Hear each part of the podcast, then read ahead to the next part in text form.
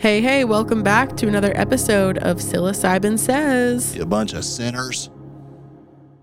Ooh, is it time for confession already? Do you accept the mushroom as your Lord and Savior? if you say I should. Burn in hell otherwise. Oh, gosh. Oh, I this thought the mushroom is was actually Eric Osborne and Courtney Rose. we are not crazy, dogmatic, psychedelic, spiritual gurus.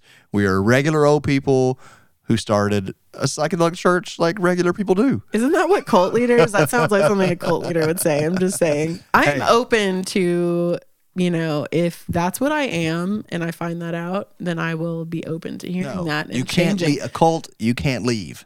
You can't leave a cult. You're, it's like they won't let you leave. You can leave sanctuary any fucking time you want to.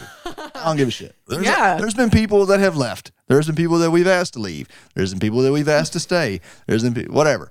It's it is a community of faith centered around mushrooms that have been historically regarded as sacred for millennia. And that's what we're talking about in, in this episode today is oh the outfall of religious trauma. Oh man, I mean like you know, I'm coming out of the Catholic Church for years and years and years, still processing a lot of trauma.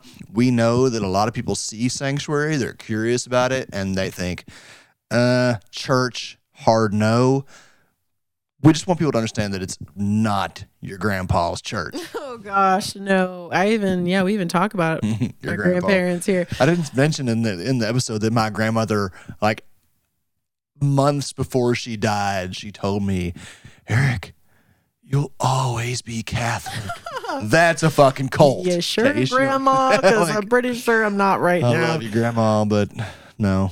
Yeah. So this is a really important conversation to have where we're at as a society Mm-hmm. and our spirituality and where we're at just being ultra sensitive to bullshit and craving authenticity. Mm-hmm. Yes. Like s- we're pretty much all of us are, like even if we won't admit it. So yeah, we dive into that in this episode. Kind of touch on sanctuaries minister programs because that's kind of what um, had us talk about this whole topic of what is a minister and like the perceptions around church terminology and how are we reframing that, redefining it, reclaiming, Reclaiming that, yeah. those terms. So, sure hope you enjoy the episode. Uh, if you're not watching on YouTube, please know there's a video of us out there talking about this. So, you can go to YouTube. That's uh, Psilocybin Says and check out the podcast there. Make sure to like the video if you like it. It sure does help us, helps people find the video if you like it. Subscribe if you really like us. And uh, that way you'll be notified when we put new videos out.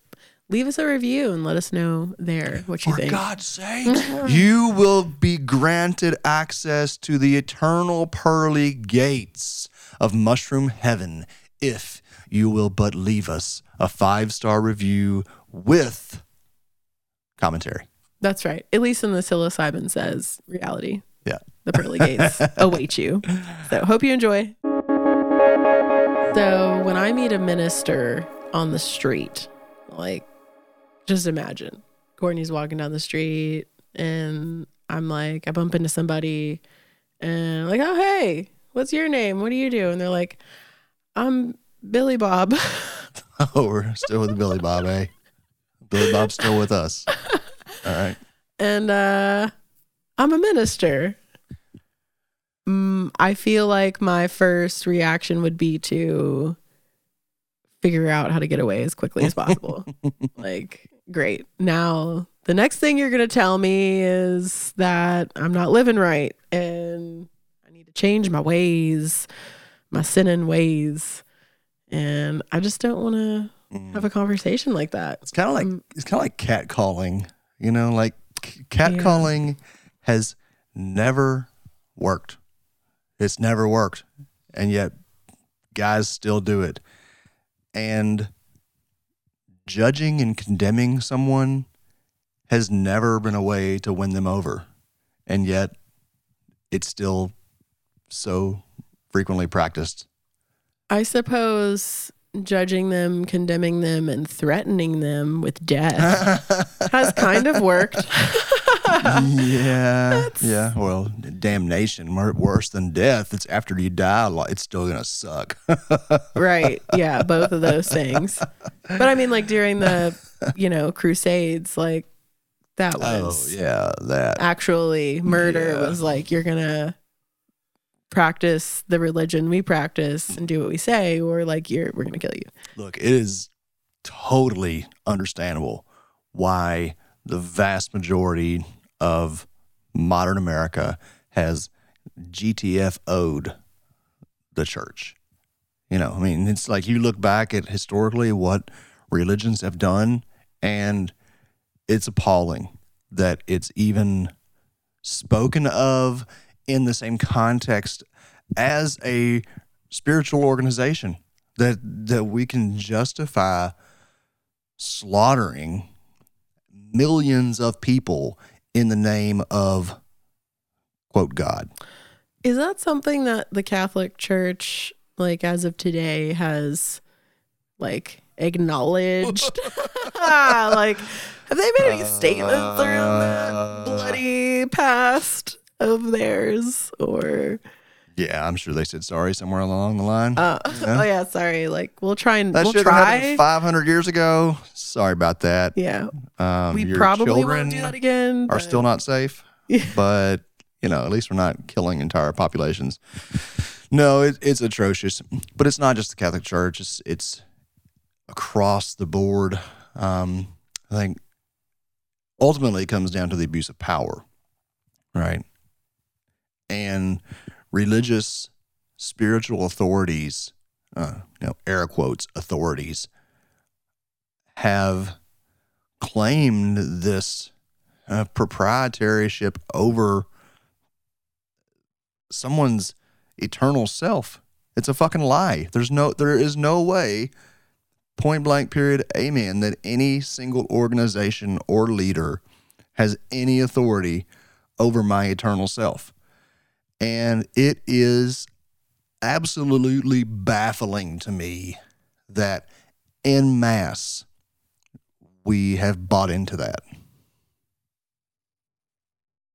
it is baffling it's very it's it's baffling it's interesting that we that we can lose that awareness that consciousness uh so quickly like i mean we come into this world and we're just kind of believing whatever we're told and whatever's going on around Mhm. us we're just kind of absorbing it and doing it and at the same time like we are sovereign beings.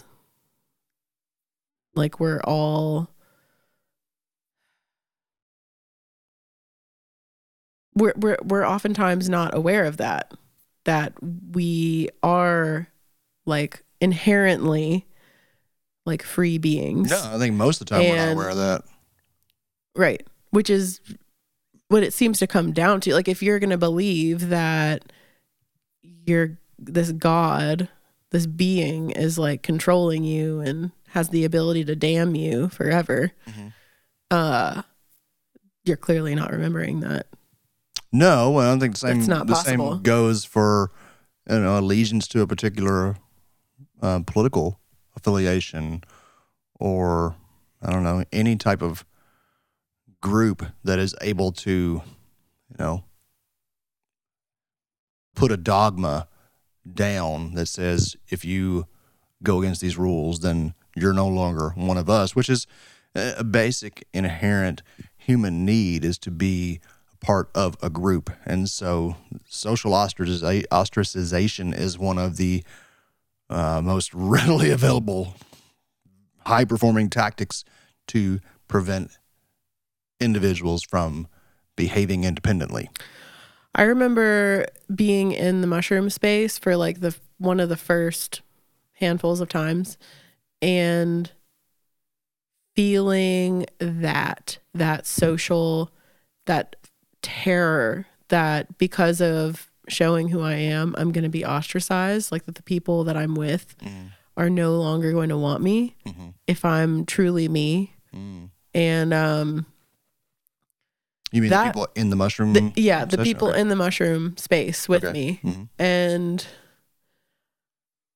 like that's the worst. I think that is like the worst feeling that comes up for me in the mushroom space when it does come up Mm. is is that I cannot be me for mm. some reason. Mm-hmm. Like it's that paradigm just blasting mm-hmm. in my face. Mm-hmm. Um and there's nothing probably more gratifying than getting like realizing that's a hoax, like that's a lie, mm. something that I believe that's not true. Well, and if someone is incapable of accepting you for as you are, that's really a reflection of their own judgment on themselves more than it is on you. You know, which I think is a valuable perspective to take into this. But it's still something that comes up for me plenty of times, particularly when I'm like facilitating for other people. You know, um, now there's also the in that role, you know, getting weird gives permission to others to get weird as well. So, you know, I kind of play with that. Um, but many times when I have taken mushrooms with people and I'm not necessarily there to be a support, I'm just part of the group, uh, that comes up for me as well. You know, am I going to get too weird? I'll get weird quick. Right. Which I'm grateful for. Well, and- and maybe it's maybe it's you know a benefit that I bring just to the founding of this organization. You know, we've talked a lot about how do we prevent sanctuary from becoming dogmatic? How do we prevent sanctuary from becoming a cult of personality? You know, and, and thinking even in terms of after we're gone. You know, and the desire to have an organization that can outlive us. Yeah. I mean, getting weird is that is such a vague term. Uh cuz there's weirdness that's like um not only uncomfortable but like inappropriate and Yeah. then there's like weirdness that is welcoming But I, you know, like that's that's a slippery slope because when I'm working Yeah. with people and someone like God, I one of the weirdest things I ever witnessed was a 75 year old man that attempted to suck his own cock for uh, 45 minutes, right. and like he was like It's completely naked That's a good point. and trying to give himself a blowjob. It is. And and talking about his addiction to porn at the same time. It was a very and and I felt like it was a great honor to be there and to not be uncomfortable and to allow it to just be what it was, to just be there as a support in case he, you know, went too far, which there were multiple times that I had to prevent him from, you know, harming himself. Um, accidentally by like rolling on cactuses and shit like that. But um, Sure, but I I was really and I'm glad you are clarifying that. It's like a really good topic to talk about is just that whole thing of like inappropriateness, quote unquote, and weirdness in the mushroom space. I was really referring to though as a leader, uh, like a whole a space holder, Yeah. getting weird, Yeah, oh, yeah, and like the spectrum of that for sure. uh, is very different than for somebody you're holding space for that's like deep in it in the mushroom space. So just to clarify that, um, Yeah. No, I definitely restrain myself, but you know, like hugging trees or um mm, I don't know, there's several like I could think of specifics that I have done knowing that it was going to be perceived as a little weird, but also that it was going to give people permission to go beyond that boundary. bodying the spirit of a bird. Yeah, I've done some. That's I've that's a been common one I've for you, been a I would bird. say. I forgot. Yep, I've been a bird. You've often been a bird. I have been a many memories of you. I've done a lot of purging. I've done a lot of purging in front of people so that they know that it's okay. Mm-hmm. You know, um, So, all right. So back to meeting a minister on the street. mhm. What if, like, what if you were walking down the street, or let's say in like a coffee shop, and more likely to have a talk- yeah. conversation. Yeah. yeah, yeah, true. Uh, in a coffee shop, and you meet somebody, and they're like, "Oh yeah, hey, I'm a, I'm a mushroom minister, or I'm a psychedelic minister." Oh, uh, you know. then um, what? I'm uh, honest comes to God. do honest think? to God, I would have my own reservations. I would be like, "Oh yeah, you are. Are, are you now?"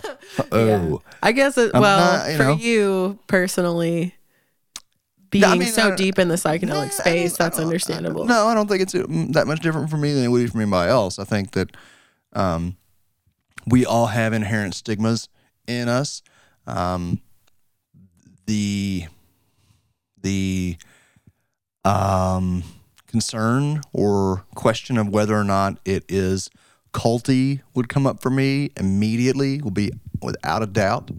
Um, honest to God, the majority, the vast majority of people who I've met that have been self proclaimed shamans or healers or all that are, um, you know, not exactly what I would consider the epitome of a stable, grounded person.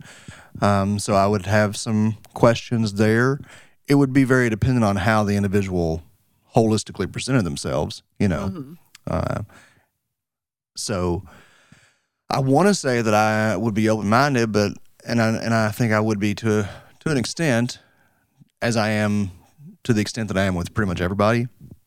I'm an inherent skeptic. I am from from go. I'm just pretty skeptical.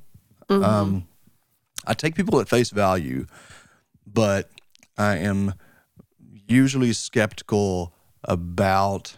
Uh, just to say it, like I'm, I'm usually skeptical about people's depth of experience, especially in something like psychedelics or kind of otherworldly, metaphysical kind of stuff. Because the the majority of people, I feel like, who proclaim themselves to be a thing, are have just dipped their toe in and have kind of taken on this identity. So I'm acknowledging I would be I would be mm-hmm. very skeptical and I would probably stereotype the person. Hopefully I would quickly check myself and if they were, you know, able to maintain a coherent conversation and they felt authentic and I didn't get the EBGBs or whatever, uh, then I think I would probably begin to be more curious. The same though really is, can, and I'll just finish up this here, uh, applies if someone tells me that they're a minister, like a, just a Christian minister.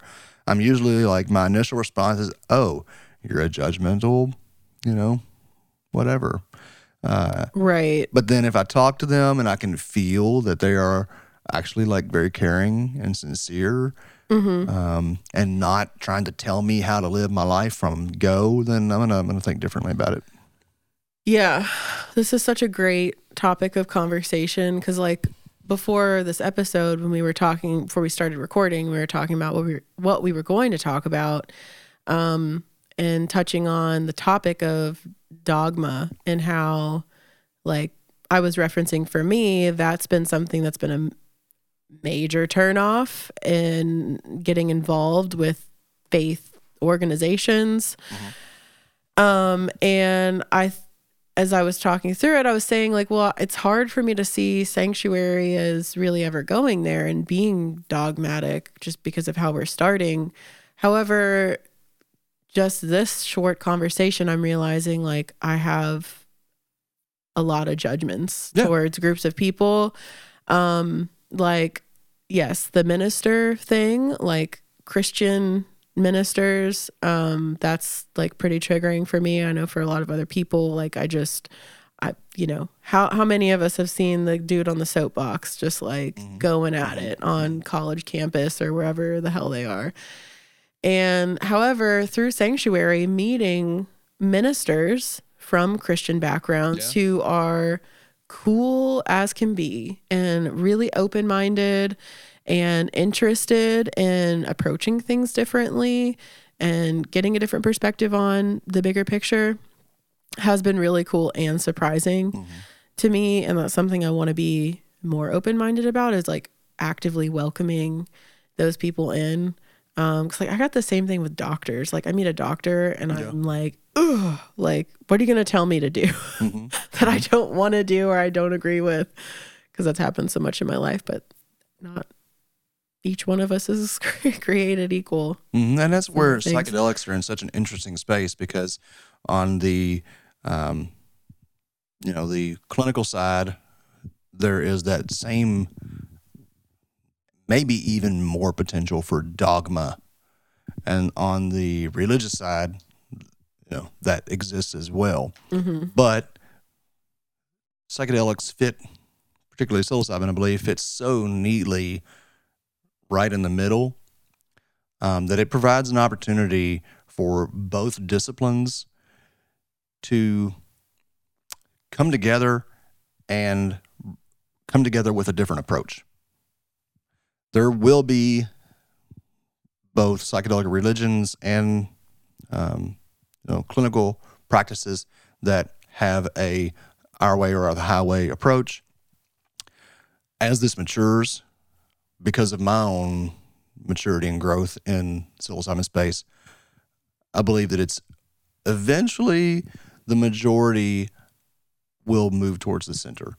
Because if you are practicing with the mushroom, then you will learn relatively quickly that you ain't got it all figured out.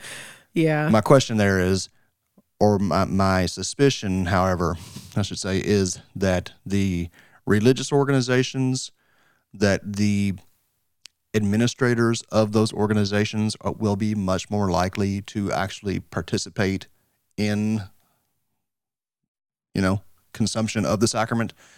Whereas the majority, I feel like it's likely that the majority of clinicians will not actually take the substance themselves. And so we may see a little more rapid evolution in psychedelic religious practice than we do in clinical practice. hmm Yeah, coming from the model of like the models are inherently so different. Like traditionally with uh, mushroom practice, the person administering is oftentimes uh, Consuming as well. Mhm. communing as well to be on that same energetic space. But like therapists or clinicians, not therapists, but like psychiatrists and people that prescribe medication are like usually not taking it along with their client or patient. Which I think So- that is another reason that the the masses themselves will also gravitate towards the religious use model mm, because you want to know Mm-hmm. that you're working with someone who knows what they're working with. totally. And you're going to see that much more prevalently in the spiritual communities. And there's also just the reality that the research has already shown, thank you, Roland Griffiths, that particularly psilocybin is inherently a mystical experience. That was in 2006, that was the first study done that psilocybin can reliably induce a classic mystical experience. It is a sacrament by nature of its function, you know. Uh, so I think that once we get over this hurdle of, um, you know, the religious baggage, that we're going to see a pretty drastic shift towards uh, religious use. So we've gotten this question often in the group discovery calls, uh, which is part of the membership process with Sanctuary, opportunity for people to ask all their questions or as many as they can fit in in an hour. Um, this question of why on earth are you all using these like classic stigmatized religious terms like cleric, minister, church? Like, because people say, like, I was definitely rubbed a little wrong when I saw that because I have that trauma with a religion. And um, oftentimes it's Catholicism um, and like Christianity of different sorts. Um, but so, like, could could you talk a little bit about that? Like, our choosing of the term minister Mhm. um, when it comes to our n- new programs and Well, just how way- we, the way how we we've done things, commu- yeah. Communicate everything that we are. Yeah, I think there's kind of two sides to that coin. One is the obvious. This is the legally accepted language of a religious organization, and while we don't believe that to be a recognized faith practice or spiritual practice that there has to be a certain language used. Uh, we recognize that we function within a society that does you know, require that. Uh, so, but that doesn't mean that it's, that doesn't mean that it's just a workaround either. because what I have found is someone who was very turned off by the word church, very turned off by the word God. Oh, like, man, I used to cringe when I heard the word God. And now, like, I was having a conversation with a therapist yesterday who is a kind of a religiously trained therapist. And when he said God, I found myself thinking, like, yeah, feeling like good inside. And it has been really rewarding and powerful to reclaim that language that mm-hmm. when I was a child was so powerful and so meaningful to me. You know, I, I had a deep love for God as a kid. I understood that as a love for nature and a love for community. And now I understand it as a love for existence, for consciousness, for exploration. But it's uh it's really wonderful. And honest, honestly, it's the language that we have in the West that most closely fits with within my experience. I mean, there's like multiple mushroom experiences where, you know, it felt like God mm-hmm. was talking to me. Mm-hmm. You know, so I find yeah. it valuable in terms of like the things like minister and cleric and all that kind of stuff. Minister was a little more challenging for me until someone one day said, "You, you," or someone was talking about their grandpa being a minister and how they used to be as a kid. They were maybe it was Athena talking about how they were like always felt proud to when that when they told people that their grandpa was a minister. Mm-hmm. And I thought to myself, "Ooh." my grandkids will be able to say that their granddad was a psychedelic minister.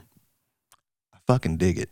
I'll like take that. One of the first ones. Yeah. Yeah. Uh, using that terminology. Yeah. And really, you know, as I've been meeting and working with other retired ministers or, or former ministers and reflecting on the work that I've done, not just in Jamaica, but back when I was working in the restaurants and I was, you know, spreading the good news of the mushroom and trying to just gently help people come towards this thing and trying to provide encouragement and just be a caring ear, you know,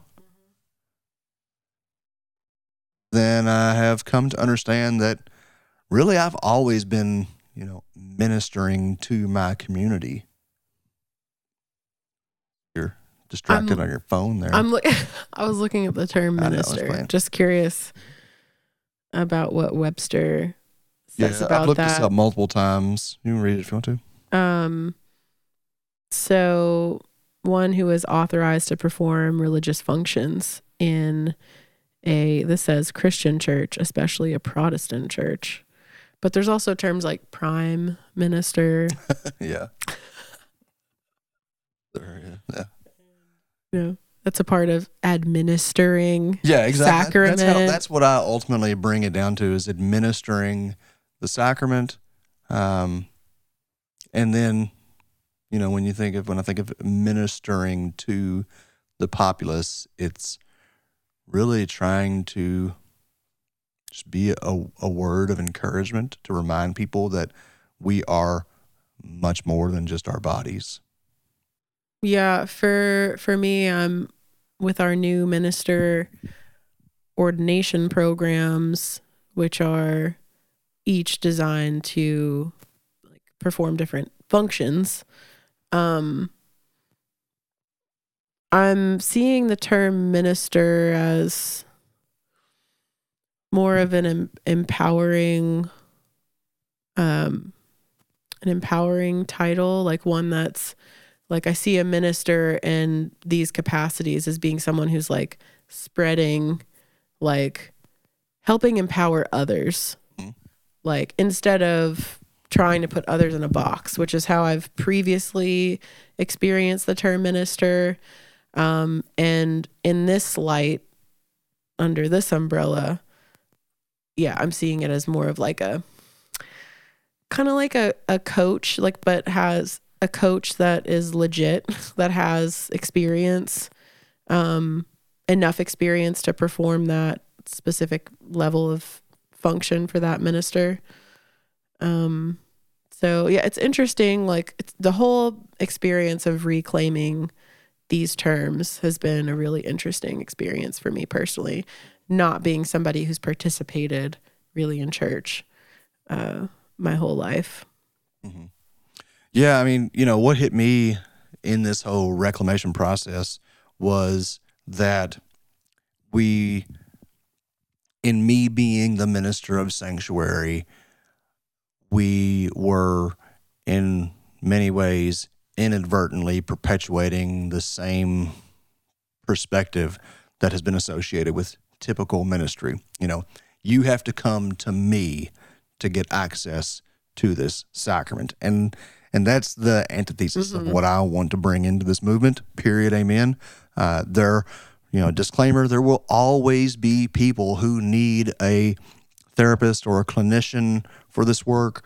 There are individuals who need real, real care and attention during the process, after the process, before the process, and and that's really important to note not just saying that you know across the board everybody should just be taking mushrooms on their own but the vast majority of people out there the vast majority of people out there especially with a little bit of education a little bit of harm reduction can slowly move into their own personal experiences you know graduating the dose as time goes on and keep it very safe and be their own minister you know, again, that's the problem. I feel like one of the big problems with traditional church is that you've got to go to the guy to be your access point. Mm-hmm.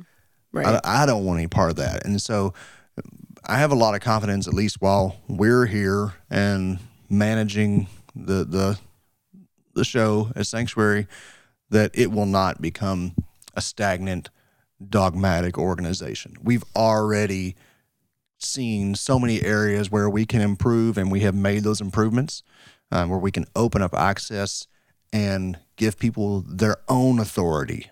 That's what this is really all about. Yeah. And to clarify for us and people listening, like the intention all along has been to keep not only keep people safe uh, in the way that we have previously done things, not only here with Sanctuary, but in Jamaica. Uh, the whole idea was to provide a space that's safe and supported um, for anybody who wanted to have that sacrament experience, uh, experience with the mushrooms.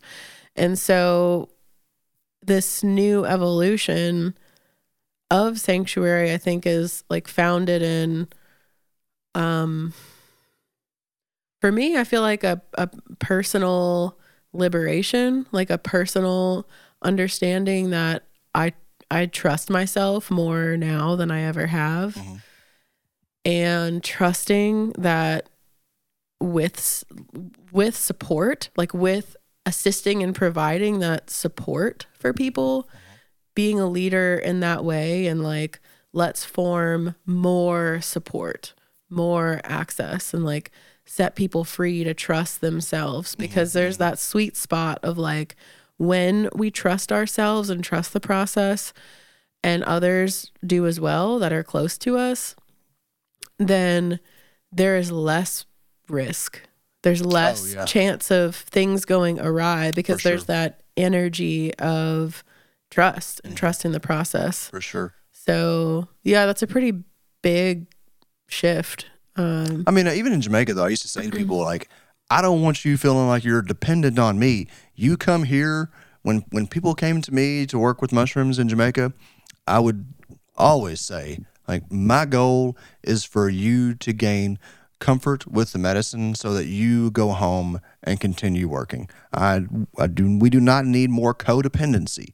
If you want to come back and engage in our community and you want to spend money here in our community and support this, you know, on that level, amen. Thank you. It is welcomed. You know, I love, love, love, love, love having people that continue to come back into the physical community and and help build it at that level.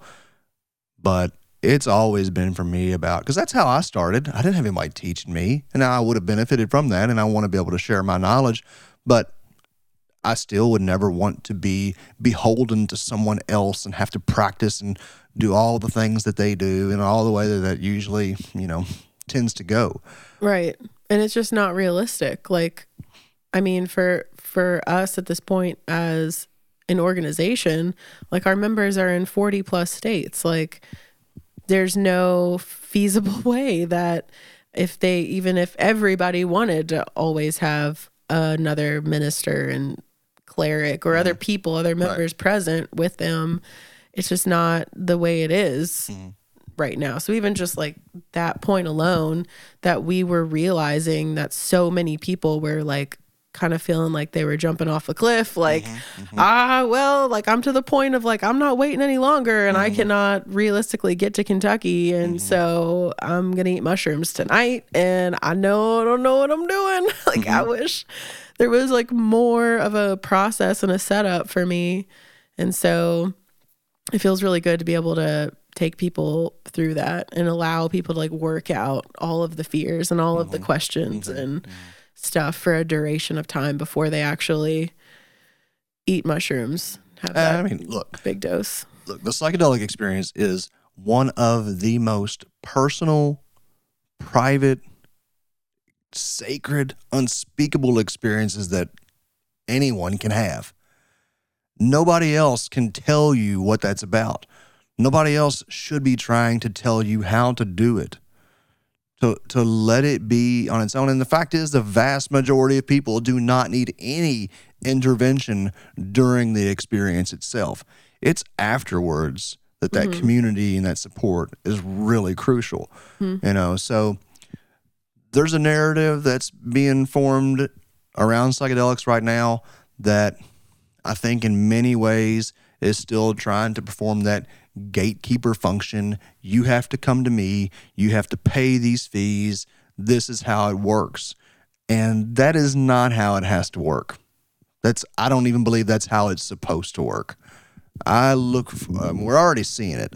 And the more we have these community supported models where it's equal people, people on equal, you know, level level ground coming together having their experiences and and showing up for each other when it's needed, but ultimately everybody having their own very private. It's like that uh, LSD trip I did recently. like there was no way that I could tell the individual who I was with what I was experiencing. Nothing. It was solely personally for me. So that's the empowerment that I want to bring into this is is you know individual opportunity to explore their relationship with the mystery without someone telling it them what it is. Yeah, it's like you're saying so vastly different for each person and each communion with mm-hmm. the mushroom mm-hmm. each time we partake in that it's like what yeah, that was different than before didn't see that coming or yeah. sometimes it's this similar it's pretty similar but okay. um if i had something like this, if I had a program like this, like a, this type of program that we were putting out there to our members, a minister program with a group of people that was eager to experience consciousness in like a whole new way with each other in an intentional way. If I would have had that 12, 10, 12 years ago, for the accessible rate that we're offering now, like I can't imagine I would pass that up. Honestly, like paying for the certifications that I paid for, mm-hmm. and friggin', I mean, let's not even talk about my college degree, how much that cost me. but I mean, that's it. Just feels kind of like a no-brainer for me personally because I was craving so hard. I I felt so alone. Like I had people that I knew that were messing around with psychedelics, but it was in more of a spirit of like let's party and like experience an altered state and move on with our lives and not talk about it. Uh which, you know, whatever. That's fine if that's what you're going through. But I really wanted an intentional, like, let's dig in. I want people to hold me accountable. I want to do that for other people. I want to hold space. I want to like figure out how to do that. And nobody I knew, except for until I met you, was doing that. And then how many years was it till I met somebody that was even interested in doing that uh, as well? So to think of getting together with like 50 to 100 other people. Oh my gosh. It sounds so dreamy. Like yeah no that's that's a that is a certain goal um, to see us having 50 to 100 or more people coming together and dosing in mass you know at a at a manageable level not, not and not, not even just everybody in 15 dosing. When i'm talking about like just hopping on a like having a weekly like just putting myself back in that place that i Mhm. was in as a 22 year old woman who like was ready to explore and felt like what i wanted to explore i was the only one who like everybody i talked with about it was like Mhm. well and we still "Okay." hear that in our community and we're still and it's yeah. still that's still where where we're at i mean it's different we're still we're in a much more accepting place Mhm. to even mention psychedelics now versus just 10 years ago but like when i putting myself back to when i decided to get a wellness coaching certification that was the closest i could come to at that time that i could find to a group of open-minded people who were curious deeply curious authentically about other people and their experience without some type of like prescription or back of the mind like i'm going to tell you what to do as soon as you finish talking type of way. Like i wanted to learn how to hold space for people and myself without telling them what to do. Mhm. I knew that 12 years ago Well, you know what's going to be funny that we're we're going to see. I'm sure of it. Is we're going to see so many people spending ten thousand dollars to train to be a facilitator, and they're going to find out that it is not for them. You know, we we saw that a lot in Jamaica. Therapists who went through CIIS and other programs, IPI and stuff, and they came down and they'd be like, you know, this is way harder than I thought. This is not what I thought it was.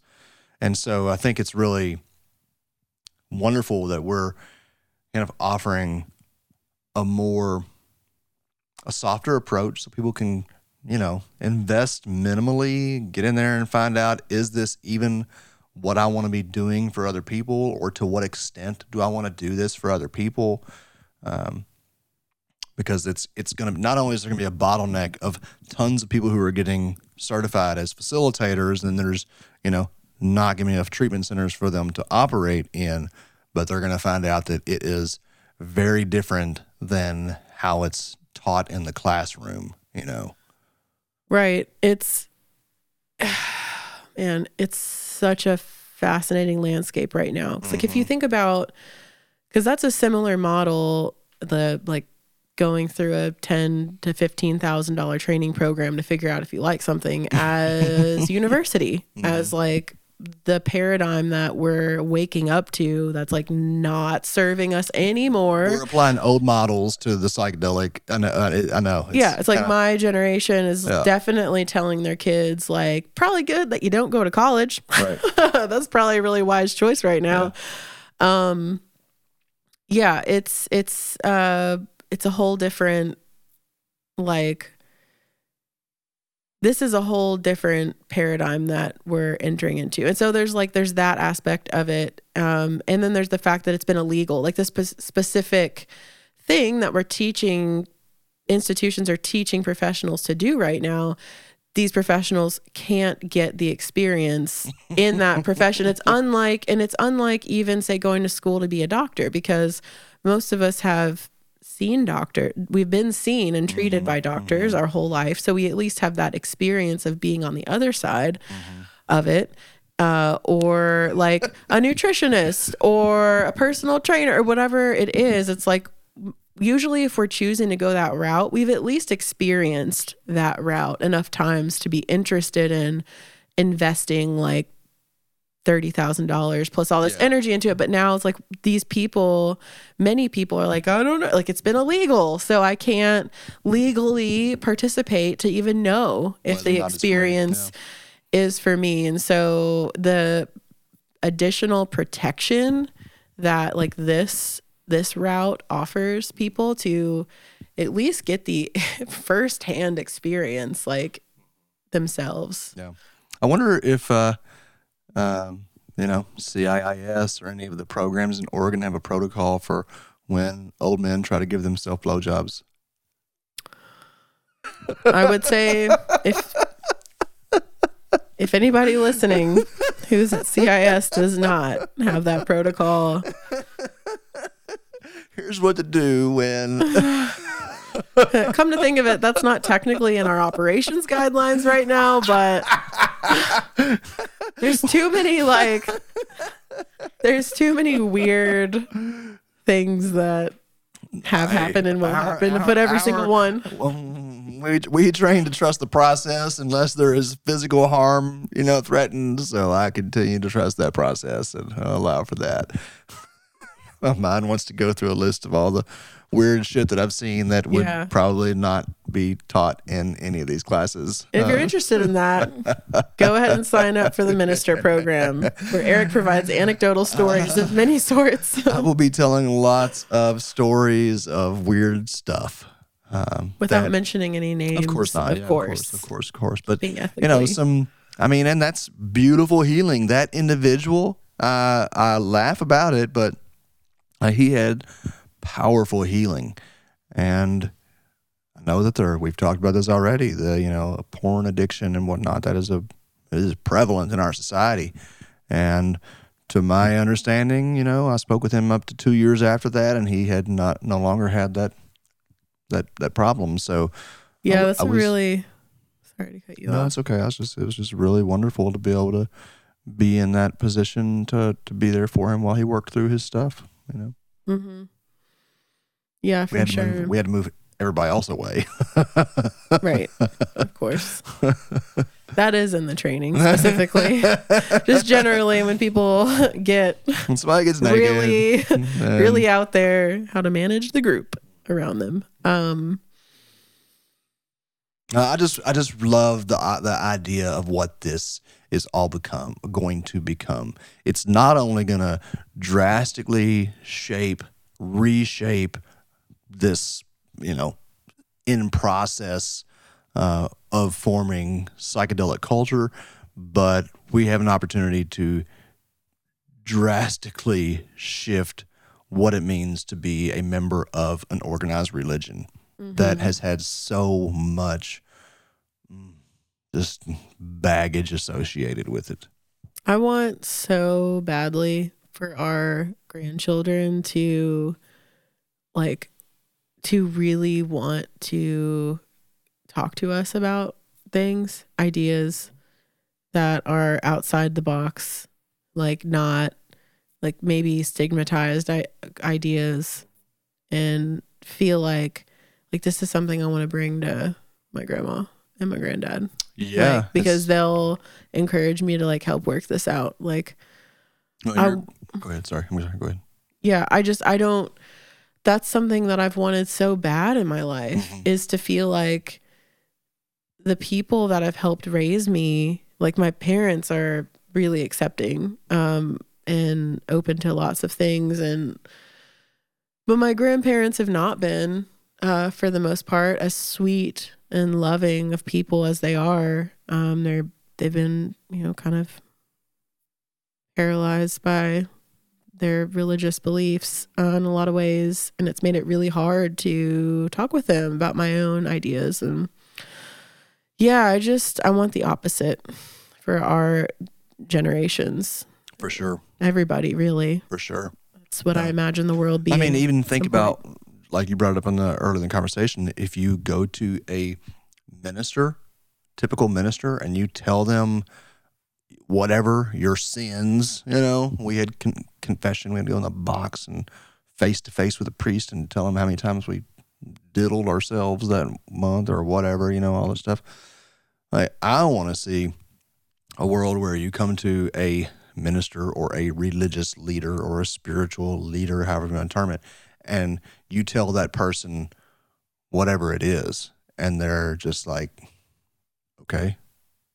You know, I mean, I had Yeah. God, That's kind of like I- setting yourself up for coming to confess, confess, confess for the things you've done wrong is like going ahead and when the whole thing, the like the whole thing with Jesus is that, you know, Jesus didn't recognize sin is what the, the Bible says, you know, and so like the behavior that is so antithetical to the teachings, um, I think is, is something else that it just got, has to, overall, we need to see an end to that. You know, I'm, I'm thinking right now, particularly of, a, of an individual in our church who, um, during a mushroom service, you know, told me something. I, I mean, it, it was the most personal. I couldn't. bel I was so honored, honestly, that this person would share this information with me that would have been categorically condemned. I mean, it wasn't like a, murder or anything like that, but um, it was kind of a, a personal uh, issue that they that they had behavior that they had engaged in that was, you know, uh, for all intents and purposes, would have been very shameful, um, would have been condemned, and to be able to look that person in the eyes and say, you don't have anything to be sorry for, and mean it. Because this person was a child, was so young, and this weight that they had carried around for probably 20 plus years at that point that they felt like was so bad and all it was was a, a, a deep need for affection and connection Mm-hmm. and and so to be able to just wipe that away. And you know we talked a little bit before this recording about you know how i forgot how you worded it but basically we were saying something like how do how would someone gauge whether or not they could trust a psychedelic minister? And that's a really important thing to bring up and because there will be so many kinds of people that see this as an easy avenue. And ultimately it should be and ultimately everyone's personally accountable and responsible for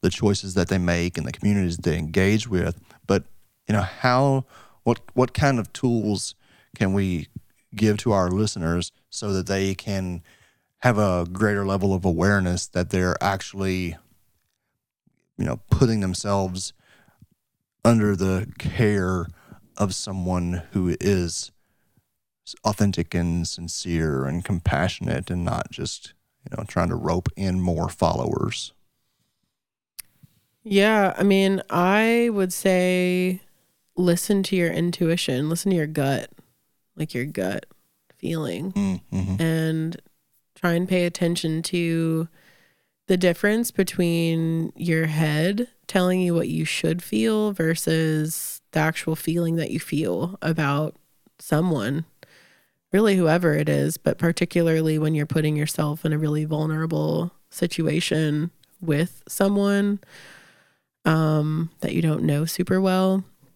And like, ask questions, ask a lot of questions. I mean, that's a big reason why we do this podcast is to put ourselves out there as authentically as we can and help people get to know us. And oftentimes that takes like I mean people come to sanctuary all the time and they say like I've just binged on like 15 of your podcast episodes and that's why I'm here. Like I was very skeptical and then I found the podcast and listened to you all and I just like couldn't say no to myself in mm-hmm. this.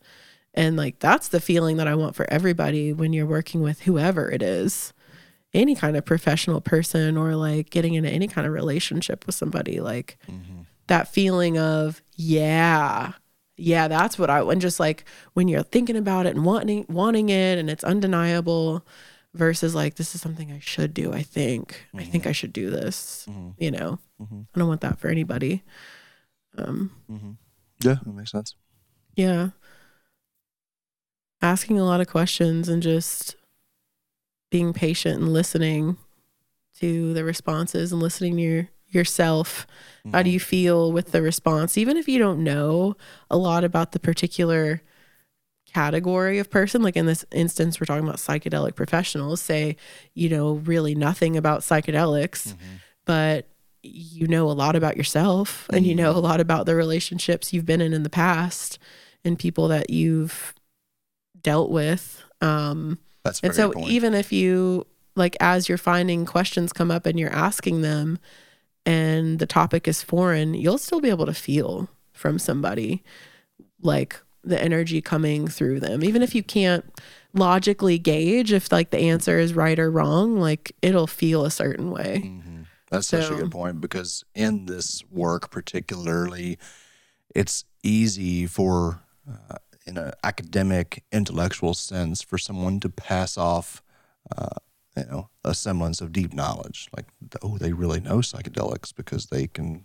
tell me all the research, and I don't know anything about psychedelics, and they've clearly done their research. But yeah, what's the feeling? What's the underlying feeling? Because this is energy. It's all, I mean, all of it is, but particularly working with psychedelics, you're going to be, going to be exposing yourself to the energetic field of others and opening your field up to others for access. So it, yeah, it's really, really, which is another reason I think that these minister trainings have a lot of value is because you can practice with by yourself in the safety of your own home or with people that you trust. You don't have to go and expose, you know, your deepest self to strangers immediately. You can get a little more comfortable with that, mm, you know, weirdness, that exploration, that unknown, and Mhm. then start to move more into communities that maybe you're not as familiar with. Mm-hmm. I wish I would have thought about that years ago if I would have known the power of my intuition. God it's a practice. Oh, it's, Sure yes. is. Yeah, I love that we're um I feel like as as a a large entity of people being right now, we're moving into this space of like extreme sensitivity to bullshit. I think so. I think so. with all the advertising that we're just bombarded we've been bombarded with it's like Mm. we're just desperate for authentic people and Mm. experiences like all right yeah sure i've been told that a hundred times by somebody who told me they knew what they were talking about and should have known what they were talking about according to everything that was on paper and yet Mm-hmm. i still got totally fucked so i feel like we're getting we're like coming into this waking up period um, around authenticity and like feeling. I think you're right. Well, I think in particular, politics is showing that to us. You know, we have been kind of fed this two party system for so long, and it has got to be coming painfully clear to the majority of the population that neither one of these sides are on our side. Now, there's good people in each whatever. Every church has good priests. Every political designation has, you know, well intended public servants. Every police force has good policemen and women on staff. So, you know, you don't want to, I can't overly generalize, but I think uh, we are seeing society wide that um, we've been used against ourselves. You know, they've the from advertising, social media, politics, news, education, in so many religion, in so many spheres, the kind of natural instinct, the natural inclinations of humans towards tribalism, towards connectivity, um, towards ethical behavior has in ways been weaponized and turned against us. So, personally, big part of my ambition with Sanctuary is to you know, put that power back into the hands of the individual, the organization, should stand as a protective umbrella. It should stand as a resource for community and individuals. But as far as you know, an individual's personal belief system and their personal spiritual practice, that is an entirely an internal process. Uh, So I love, I love so much what we're doing, not just for psychedelics, but for the religious community overall.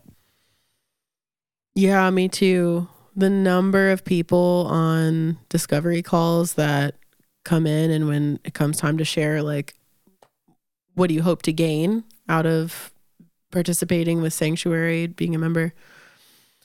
It's like 60 70% of the time people say i have been afraid to explore what my like spirituality what that means for me for i mean sometimes it's like since they were a child or in the last 10 years or or however long it's been because of being so hurt by religion. And it is such an honor to feel like people feel safe enough to come in to this space mm-hmm. that us and so many other people have helped us cultivate with psanctuary to explore that again and just like start asking questions and like feeling. Mm-hmm. Mm-hmm.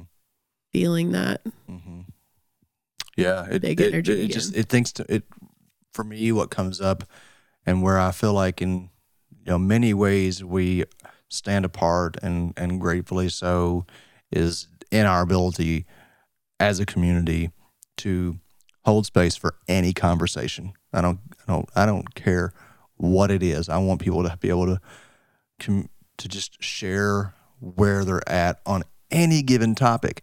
It's just a conversation. That's all it is. Your ideology is not threatened. Your lifestyle is not threatened. Someone is just trying to work through their process.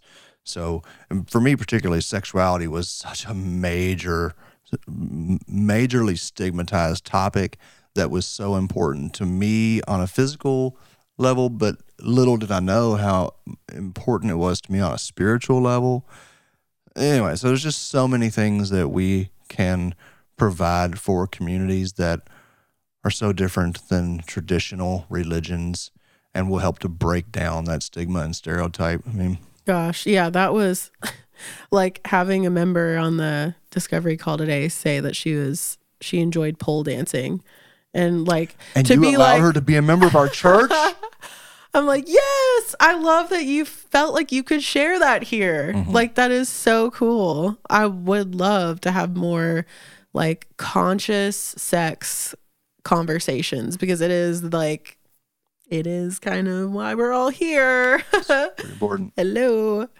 Uh, so many things I'm looking forward to. Well, you haven't you haven't seen it in the manual that I've uh, been creating. I don't think yet, but uh, in um, in the self care in the chapter on self care, uh, I did actually include a small blurb around you know sexuality as a part of self care. Uh, you know, I think I, it's just so important that we talk about all aspects of our lives. Even you know, like this whole like in America, we've had this thing of don't talk about politics and religion. Like I just always want to say fuck that, fuck you, and fuck that. Like this are the, these are two of the most important aspects of our lives.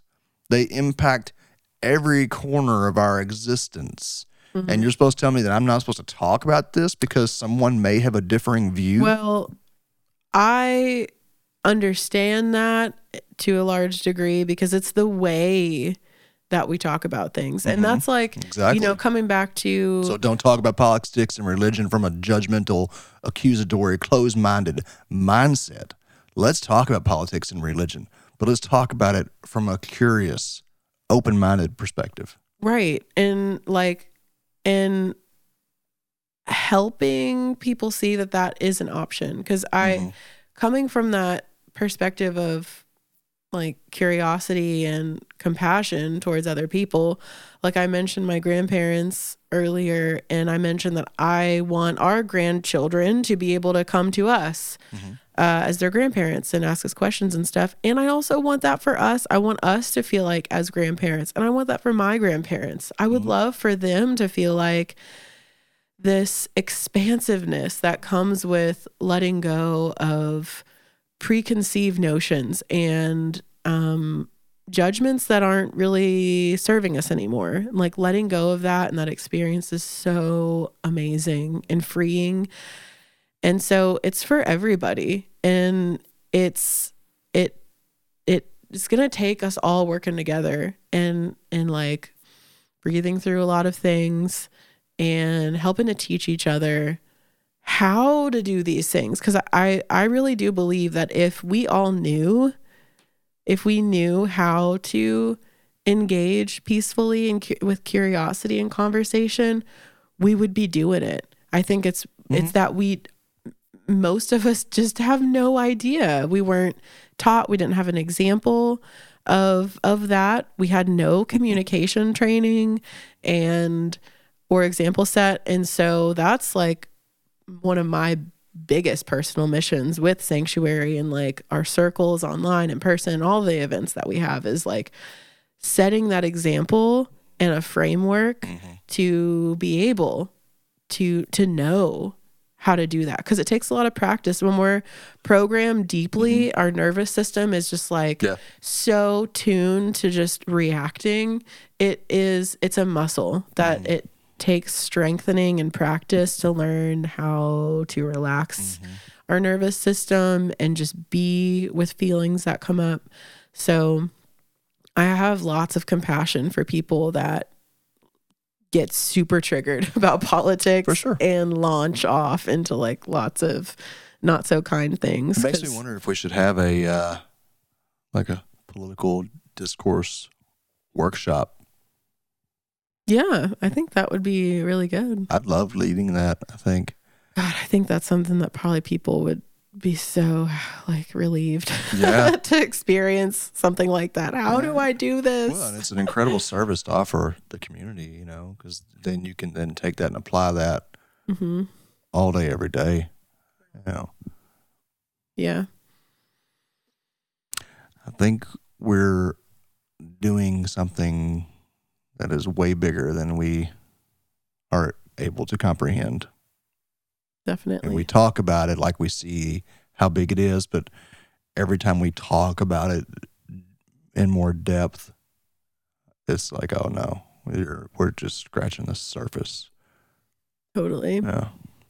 No. We've already like this, we and this, the people involved in this, it's like made such a big impact on I mean, I could name like probably 30 people off the top of my head that like I've seen make such positive shifts in themselves and their lives in the past year or 2 Mhm. since like stepping into community intentionally Mhm, mhm. with psanctuary so yeah it's really wonderful Thousand ministers. We want to ordain a thousand ministers this year. We want. I want to see a thousand people in the United States who are expressing and embodying their psychedelic sovereignty, be their own minister.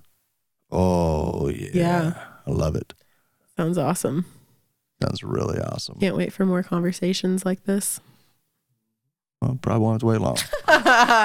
that'll be in a couple days thanks right. for listening y'all Thank you all so much for listening. And uh, if you feel so inclined, come and join us for a Sunday service. It's open to everyone on Zoom.